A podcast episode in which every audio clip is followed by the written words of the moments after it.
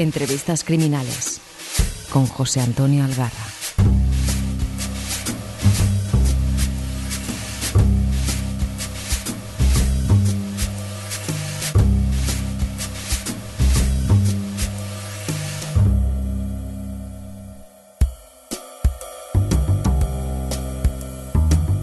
Bienvenidas y bienvenidos a una nueva entrevista criminal. Estamos últimamente que lo tiramos. Yo sigo siendo Juchu y como podéis comprobar le estoy sacando partido al evento literario La Mar Fosca que tuvo lugar hace unas semanas allí en Calafel. Normalmente os traigo autores de los cuales he leído toda o casi toda su obra. En esta ocasión os traigo una escritora que ya tiene unas cuantas en su haber, pero que yo he descubierto con su última novela, El Salto de la Araña, y que me ha vuelto la cabeza del revés. Graciela Moreno, jueza y escritora, con la que tuve el placer de compartir mesa y charla en Calafel junto a Benito Olmo, Félix García Hernán. Hola Graciela, un placer volver a hablar contigo. Hola, buenos días, Sucho, ¿qué tal? ¿Cómo estás? Y tanto, encantadísima de hablar contigo. Pues muy bien, aquí andamos todos en época de vacaciones y vamos a aprovechar que ahora te tengo más localizada porque últimamente no paras de festival en festival y podemos tener esta pequeña bueno, charla. ahora ya estamos, estamos de descanso. Sí, ¿no? Bueno, antes que nada, y como yo he dicho, te he descubierto por El Salto de la Araña, una novela publicada pues hará más o menos un año y que viene, viene ya con un premio bajo el brazo, viene avalada por el premio de letras del Mediterráneo que concede la Diputación de Castellón si no me equivoco, ¿no? Eh... Sí, exacto, sí, sí, es el premio que concedió en este caso la Diputación eh, a la mejor novela negra publicada en 2020. Ajá, pero bueno, ya llevas unos cuantos años en esto de escribir, ¿no? Bueno, sí, escribir es lo que hemos comentado y creo que comentamos también en la charla. Eh, o sea, escribir escribo desde niña. Uh -huh. Lo que sucede es que publicar hasta el 2015, que no empecé con Juegos de Maldad, que es mi primera novela, pero sí, sí, con lo, con lo de escribir toda la vida. Lo que pasa es que es eso, cuando ya llega un momento que dices, bueno, encuentro más tiempo, me pongo ya más intensamente y bueno, y me lanzo a publicar. Sí, porque esa primera novela, si no me equivoco, no hace demasiado, fue en 2015, ¿no? En, en 2015, exacto, sí, sí. Y ya, ya empezaste con el género criminal, ¿no? Es... Sí, claro, en principio es que la idea de Juegos de Maldad era escribir una novela en la cual se explicara la realidad de los juzgados en nuestro país, en España, porque el sistema judicial nuestro no tiene nada que ver con el sistema americano. Es un sistema, en este sentido, al revés. El que investiga o el que instruye, que decimos aquí, es el juez de instrucción y no el fiscal, como en el sistema americano. Y yo quería reflejar, pues eso, inspirándome en un caso real que yo llevé como jueza instructora, pues eh, cómo se había vivido este caso en un juzgado de instrucción de pueblo, un pueblo que en este caso es inventado, y bueno, ver un poco pues eso, pues cómo trabajan jueces, fiscales, forenses, policías, eh, desde, desde un punto de vista absolutamente realista, porque bueno, hay mucha ficción que no, bueno, que, que quizás por hacerla más sensacionalista o no sé, pues no se informan debidamente y no reflejan lo que es la realidad eh, a nivel de los juzgados en España. Sí, porque como tú has dicho aquí, casi todos los aficionados al género, tanto en cine como en literatura, venimos influenciados por el tema anglosajón, ¿no? Que, que no tiene mucho que ver con el nuestro. Sí, no, no, es totalmente al contrario. Bueno, quizás es más espectacular o es más ci cinematográfico, ¿no? Por así decir. Eh, bueno, aquí la, el sistema es totalmente distinto. El juzgado instruye y el fiscal es la persona, en este caso la institución, pues que en su caso for, o sea, formula acusación. Pero no es lo que vemos en las películas ni, ni que bueno ni que la ni que la policía tampoco tenga quizás tanta manga ancha o que pueda hacer quizás un poco lo que le dé la gana no que es lo que sucede en el sistema americano o, o a lo que nos tienen acostumbrados en las películas pues ya con esta ópera prima, pues eh, fuiste nomi nominada ahí en Cuberes Noir, ¿no? A, sí, a sí, novela, sí. O sea que bien. Y luego, un año más tarde, cambias de registro, te tiras por el fantástico, ¿no? Con el bosque de sí, los inocentes. Sí, realmente, bueno, el, el, motivo de escribir el bosque de los inocentes era hablar de la pedrastia y de la pornografía infantil, porque desde luego es un delito y es una auténtica lacra en la sociedad que la gente cree que bueno que es algo anecdótico no que a veces sale en prensa pero bueno pero se asustaría la gente de saber los millones de, dólares los millones de euros que mueve la pornografía infantil en todo el mundo en los cinco continentes. Y es uno de los delitos que, quizás yo creo más dolorosos, ¿no? porque a veces hay delitos que pueden entenderse, no compartirse ni mucho menos, pero bueno, tú puedes entender que una persona en un, en un momento determinado, con una, en una situación de crisis, una situación extrema, pueda cometer algún tipo de delito, ¿no? un robo o, o lesionar a otra persona. ¿no? Pero la pornografía y la pederastia es algo que que es horroroso, ¿no? Cuando lo vives mm, realmente, o sea, cuando ves ese tipo de casos, cuando los tratas en tu trabajo y ves esas imágenes, esas fotografías de niños, pues bueno, te parece increíble que puedan existir monstruos de ese tipo, no es algo que no se puede entender. Entonces, la idea era reflejar, bueno, pues es una trama en la que hay la desaparición de un niño en este sentido y bueno, y una abogada que se lanza, pues eso, pues a, se ve inmersa pues en la búsqueda de este niño. Y sí que hay un elemento fantástico porque esta abogada es una persona de una especial sensibilidad y bueno, me gustaba jugar un poco pues con el elemento real, realista de este tipo de conductas y bueno, y, luego un elemento fantástico que, que, que, intenta ser uno de los alicientes de la novela. Es, además, lo comentamos en la mesa también con Félix García Hernán, que con sus pastores del mal trataba un tema parecido y a veces sí que sí que es verdad que darle el toque el fantástico igual le quita toda la crudeza que, tiene el tema, ¿no? Se puede contar las historias con otra perspectiva. Sí, bueno, mm, mi idea desde luego no era hacer una novela eh, sangrienta ni tampoco una novela explícita en la que el, lector se pudiera sentir ofendido, a pesar del tema del que se está hablando, no es una novela escabrosa, vamos, yo creo que la puede leer todo el mundo explicando las cosas como son, pero sin entrar en estos detalles, creo que a veces también eh, eh, hacer esa exposición, yo creo que de las víctimas no creo que, ayude tampoco una trama ni sea lo que el lector en general esté buscando. Sí, en eso estoy de acuerdo, porque si algo achaco a cierta tendencia en los thrillers actuales es a cebarse mucho en lo escabroso que a, mí como lector personalmente me, me, deja de interesar cuando, cuando se sube el tono demasiado. Sí, sí, sí. Bueno, sí, totalmente de acuerdo.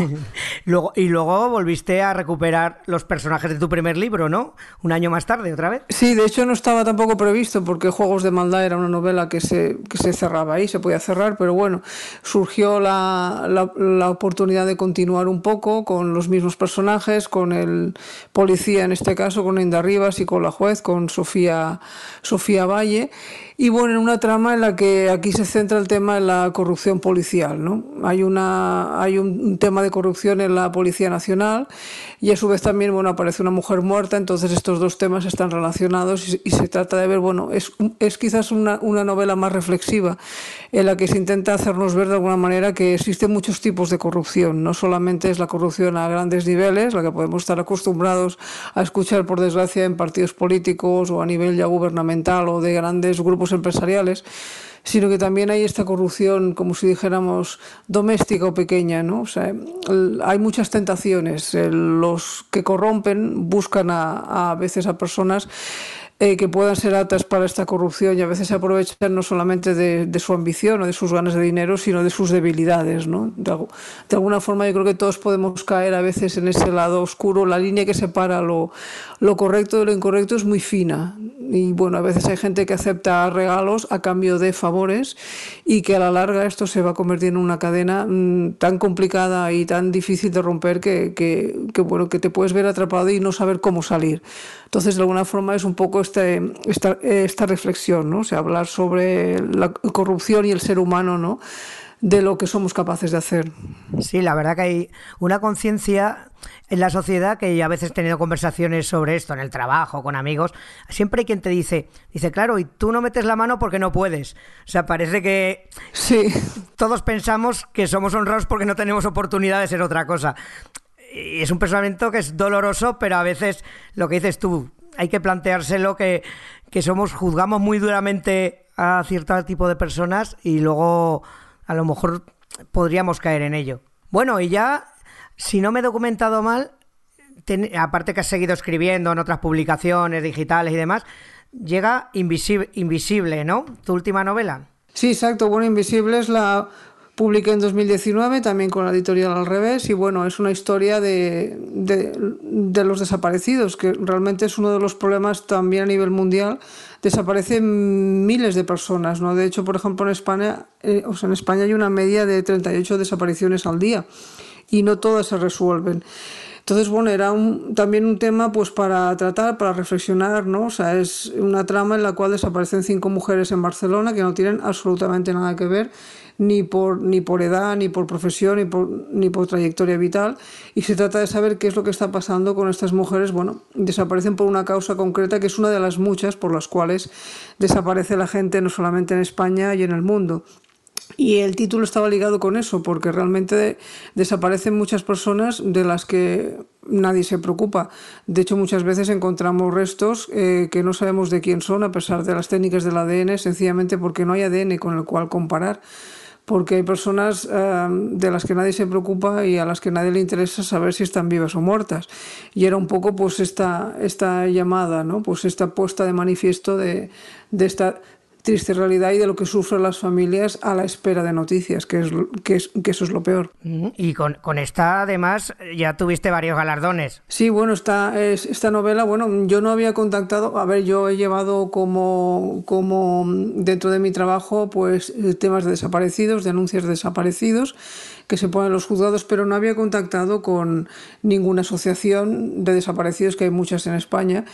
Y bueno, a raíz de esta novela, ellos vieron esta novela y, entonces, bueno, estaba en contacto pues tanto con la Fundación eh, Quién sabe dónde Global, la Fundación de Paco Lobatón, como también como Intersos, AFADES, muchas asociaciones que hay aquí en Cataluña y bueno, les interesó mucho esta novela y en concreto la, la Fundación QSD pues le otorgó el premio en, en, 2000, en 2020 a, bueno, pues a la mejor novela que había sabido reflejar esta realidad, ¿no? la realidad de los desaparecidos y de sus familias, que fue un acto muy, muy, muy, muy, muy emotivo que tuvo lugar en el Congreso de los Diputados, en el cual bueno, pues se entregó este premio bueno, y, y el gobierno se comprometió a, realmente hay un hay, una, hay un proyecto de ley porque hay muchísimas leyes que reformar de cara al tema de los desaparecidos para la ayuda no solamente a ellos, la investigación, sino también a las familias. Y bueno, hay un proyecto que bueno que esperan que pueda ver la luz eh, próximamente. Qué interesante.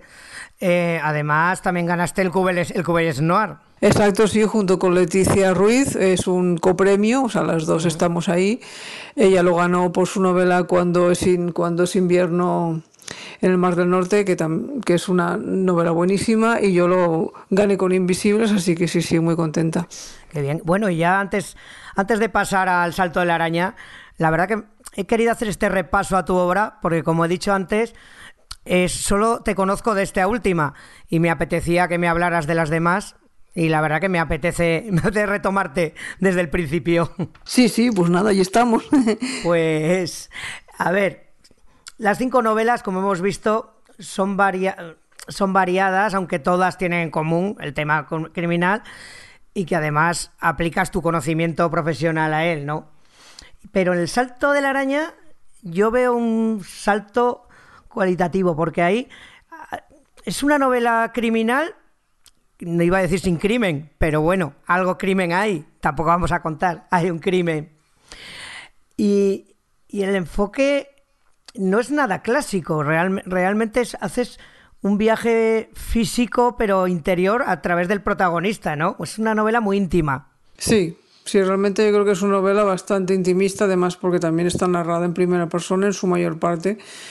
Y, bueno, yo, yo es que pienso que la novela negra eh, hoy en día tiene, muchos, tiene muchas variantes, ¿no? O sea, podríamos hablar, como decías tú, de la típica novela clásica negra, de investigación, de un crimen, hay que saber quién ha sido y tal o bueno, yo creo que quizás estamos derivando más y sobre todo aquí en España una novela más social, ¿no? De ver cómo el delito al final por qué suceden las cosas, ¿no? Por qué cometemos estos delitos o qué es lo que hay detrás, ¿no? Las conductas humanas, ¿no? Que quizás es lo que más me interesa, o sea, por qué nos comportamos de la forma en la que hacemos, ¿no? Cuáles son las emociones que nos mueven.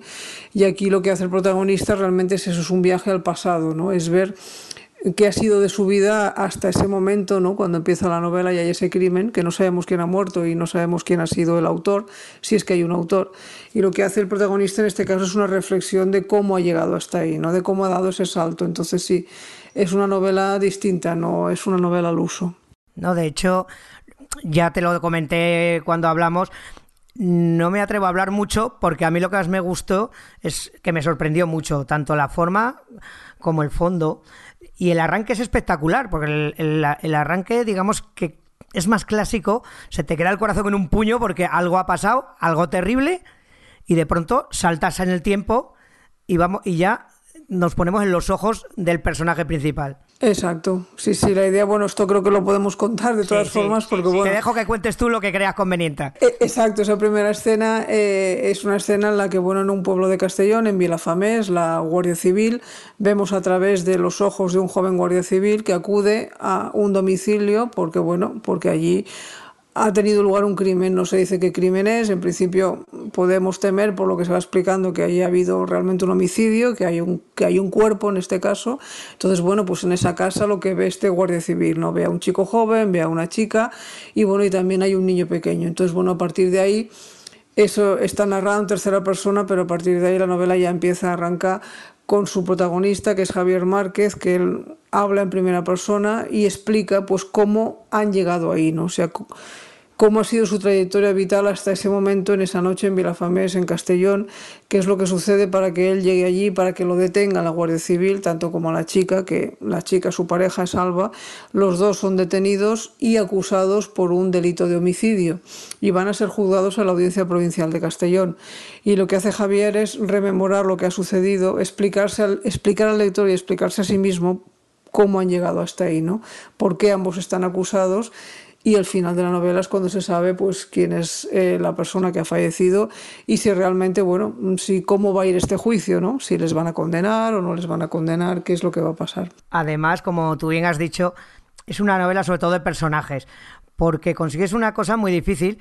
Hay una logras que el lector empatice con el personaje de Javier no lo juzgue pero pero como entras tan dentro de su cabeza y además hay otro personaje muy importante para mí, que es su amigo y abogado, eh, Dani, me parece que es, si no recuerdo el nombre, eh, que lo acompaña y entonces da un poco de perspectiva desde fuera, ¿no? Porque a veces cuando nos contamos nuestra propia historia nos engañamos o nos hacemos trampas al solitario. Sí, sí, realmente claro, el problema de esta novela era escribir en primera persona, era escribir como un chico de veintipico años, que es lo que es Javier, ¿no?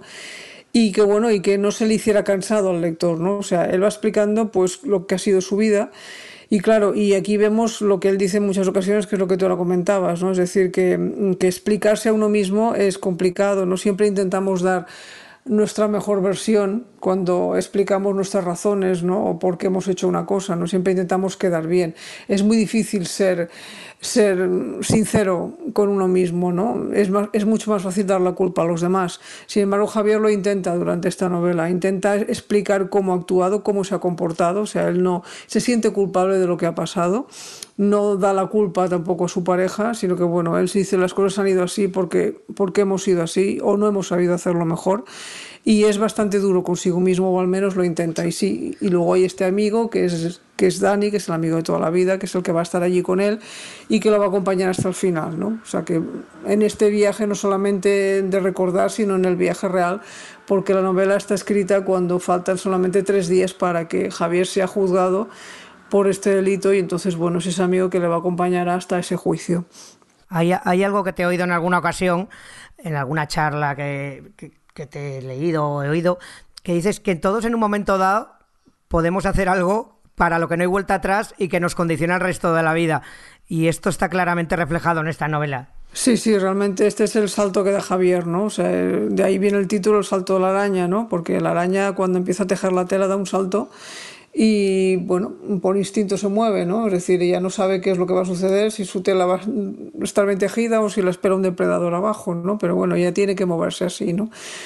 Y sí, yo creo que todos tomamos a veces decisiones o mantenemos relaciones de las que a veces no, salemos, no sabemos salir, que es lo que sucede aquí también en esta novela.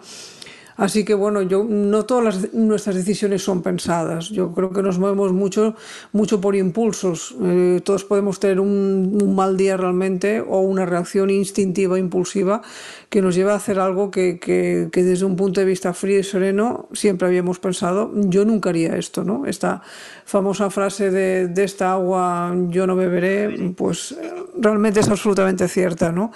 Eh, no, eh, eh, o sea, eso no es así. O sea, todos podemos comportarnos de una manera absolutamente extraña para nosotros mismos si estamos sometidos a presión o en una situación límite. Mira, yo soy un gran amante de los títulos de las novelas, sobre todo cuando me me cuadran. Y en el caso del tuyo, no sabía de qué iba el título, en un momento dado lo explicas, como lo has explicado ahora, y realmente me hizo plantearme cosas sobre mi propia vida. Es decir, ¿cuántas veces hemos hecho un, salto hacia adelante o en las relaciones con la gente, con parejas, y es verdad, no sabes a dónde te lleva. Y luego, claro, la vuelta atrás es muy complicada o no hay. Exacto, exacto. Sí, sí, aquello de que si pudiera volver atrás, ¿no? De todas formas, yo creo que a veces nos, nos comportaríamos de la misma forma, ah, ¿eh? no es que sea un consuelo, pero yo creo que, que lo que nos sale instintivo nos va a salir en otro momento también, ¿no? Claro, desde fuera, los demás ven las cosas muy claras, ¿no? Tú cuando estás, por ejemplo, inmerso en una relación complicada o tienes algún problema, los demás te aconsejan y te dicen, ¿no? Y desde fuera es muy sencillo, pero claro, las emociones eh, hay emociones muy, muy poderosas y que nos enganchan además como una droga y cuando te acostumbras a, a, funcionar así es muy, muy difícil salir. Es lo que te iba a comentar, que esta novela se está paseando y con mucho éxito por muchas ferias, por los lectores, porque, vamos, eh, eso lo sé porque sigo muchos blogs y hablo con mucha gente, pero, y está siempre como novela negra, pero se tratan conceptos como la justicia, la culpa, el amor, las relaciones, la amistad. Es que yo, yo mismo he dicho que es novela negra, pero es narrativa. Esta es una novela que yo he, regalado y he aconsejado a gente que no lee jamás novela negra y que le ha encantado. Sí, no es que yo lo de las etiquetas de verdad lo llevo fatal, ¿eh? porque realmente a veces es lo que creo que estuvimos comentando también en la charla con Benito y con, y con Félix, ¿no? Claro, uno coge y uno escribe la historia que quiere contar, ¿no? O sea, lo que los sentimientos que quiere reflejar, las emociones, los temas de reflexión para el lector, ¿no? Que a mí como lector lo que me gusta es que me hagan pensar, ¿no? Que, que, que me hagan poner el foco en algún, en algún punto, en algún tema que quizás pues ni siquiera yo mismo conocía. Entonces, claro, luego cuando hay que etiquetar las novelas, luego hay que venderlas, luego hay que publicitarlas, pues hay que darles esa clasificación. Yo creo que hoy en día hay muchas novelas que están en el límite, ¿eh? que son... que son una cosa pero también son otra, ¿no? Hay novelas históricas con una trama histórica y luego hay también algo de novela negra, pero hay un elemento histórico muy importante, o una novela que puede calificarse como romántica en la que también puede haber algo, o sea, igual se está hablando de amor y realmente hay un crimen, ¿no? No sé, yo creo que estas fronteras, eh, yo creo que hay que romperlas, ¿no? Los, los cajones estancos están para romperlos. Mira, yo estoy de acuerdo, pero por otra parte, si alguien no me hubiera dicho de tu novela que es negra, porque yo más o menos leo casi básicamente novela negra, no hubiera llegado a ella. Entonces también es una manera de ampliar. Sí, no, no, sí, sí, no, y hay que tener, es que, claro, en algún sitio hay que colocarla, claro, en las librerías. Eso no hay tu tía, claro. Bueno, pues eh, también te quiero comentar como, como lector que hay una cosa que me llamó mucho, mucho la atención. La manera de estar narrado es muy directa, nada me sobra, no veo artificios raros, no hay relleno, que eso cada vez me da más pereza. El lenguaje es muy directo y yo no sé si es también fruto de tu trabajo, porque cuando uno hace informe jurídico y tal, es, lee así, o hay una gran labor de, de desbrozar, de leer, releer, quitar, poner. Sí, no, realmente, a ver, a nivel jurídico es otra cosa totalmente distinta, ¿no? Es un lenguaje quizás más técnico, pero aquí, claro, es lo que comentaba antes, desde luego tiene que ser, si es una primera persona, te tienes que poner en la piel de la persona que está narrando, con lo cual es un chico de veintipico años que no tiene mucha formación tampoco, es decir, no puede hablar como un literato, tampoco puede ser una novela muy, muy literaria con grandes frases y cosas inspiradas, porque un chico de veintipico que su profesión es exterminador, de plagas y no, no tiene, ya os digo, una formación, no puede hablar así, ¿no? O sea, sería algo falso, sonaría mal.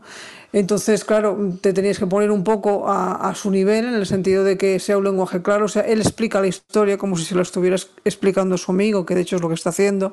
La está escribiendo porque su abogado le ha pedido que escriba unas notas para ver cómo puede organizar la defensa en este caso tan especial, en este caso tan extraño.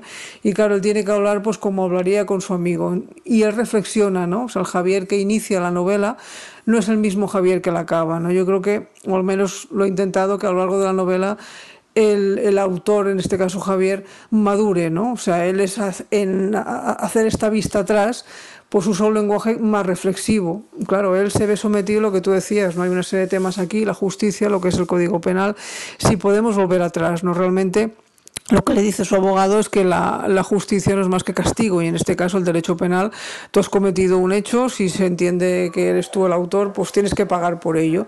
Y entonces él se plantea pues eso, ¿no? Como ahora él está sometido a un procedimiento penal, nunca ha tenido ningún lío con la justicia, pues dices, bueno, ¿y esto cómo es, no? ¿Cómo es que un juez me puede juzgar? ¿Quién es él para saber lo que sucedió? ¿O quién es un jurado para saber qué sucedió aquella noche con Alba? Ni siquiera nos conoce ni Alba ni a mí, ¿no? ¿Quiénes son esta gente? Y luego el castigo la prisión sirve realmente para algo, ¿no? Es algo que, que va a cambiar lo que ha sucedido o, o, el castigo realmente es vivir con ello, ¿no? Son estas reflexiones que él se plantea, pues quizás todo eso le ha servido para hacer este camino y bueno, y madurar como persona también. Fíjate cuántas cosas caben en tan solo 230 páginas. Lo digo. Sí, yo soy fan de las sí, novelas sí, últimamente que son mucho más sintéticas, ¿no? que la mayoría le sobran páginas, eso sí que es cierto. Estoy contigo porque bueno, hay, hay novelas que a lo mejor las necesitan, pero, pero yo que soy muy lector, te digo que muchas hay ratos de estas que dices paso, paso, paso, porque no me, me no sé si es que les encargan hacerlas por peso o bueno, algo. igual también. bueno, mir, ya te voy a dejar tranquila en tus vacaciones y para acabar, ¿te resulta, tengo una curiosidad, ¿te resulta fácil compati compatibilizar tu trabajo con la escritura, escribir novelas, eh, promoción, firmas, de aquí para allá? ¿Lo disfrutas? No, no, fácil no es porque, bueno, hay momentos, por ejemplo, hay temporadas quizás más tranquilas, por ejemplo, ahora este año ya bueno, ahora tengo que ir a festivales también, tengo que ir a Cartagena Negra porque El Salto de la Araña está nominada también como mejor novela también. Luego, pues eh, también está nominada por el Festival de, de Tenerife Noir y también tengo que ir al Festival de Alicante, que precisamente es un nuevo festival, que es su primera edición, que tendrá lugar a finales de septiembre. Y sí, es complicado porque claro, tienes que combinar tu actividad profesional que desde luego no puedes dejar y a la que tienes que atender y bueno, pues buscar esos huecos. Pero bueno, eh, es lo que haces con ilusión, o sea, realmente cuesta y hay días que los que cuesta encontrar el tiempo, hay días en los que no hay tiempo para escribir porque bueno, tienes todas tus obligaciones y, y buscar el rato es complicado, pero bueno, cuando haces realmente lo que te, lo que te gusta y disfrutas, pues bueno, pues, pues siempre intentas encontrar ese hueco, ¿no? Pues oye, muchas gracias también por encontrar un hueco para hablar con nosotros. Hombre, no, ningún problema, nos ha costado un poco ponernos sí, de acuerdo, bueno, pero por fin... Bueno. Ha, ha, estado muy bien y tenía muchas ganas de charlar contigo. Yo la verdad que sí, porque te lo digo de verdad, que es de las novelas que he leído últimamente que más me han gustado, sobre todo porque me han descolocado y me han hecho sentir cosas, que tampoco es fácil en el género. Pues eso es de esos, estoy muy contenta porque realmente eso es lo que buscas, ¿no? Los mismos sentimientos que tú tienes cuando escribes, que, que sientes lo que estás narrando, ¿no? Pues si lo puedes transmitir al lector, pues eso es, que has, eso es que has conseguido el objetivo. Pues nada, Graciela, muchas gracias y nos iremos viendo en algún festival que otro. Pues muchas gracias a ti, José Antonio, y bueno, y con muchas ganas de volverte a ver y coincidir. ¿eh? Muchas gracias. Venga, y vosotros ya sabéis, nos podéis encontrar en sons.red, en Spotify, Evox y iTunes, en todos sitios. Venga, un abrazo y nos vemos en la próxima. Acabas de escuchar Entrevistas Criminales, un podcast alojado en Sons, red de podcast. Encuentra mucha más información en nuestra página web, sons.red barra entrevistas criminales. Y descubre muchos más podcasts en sons.red.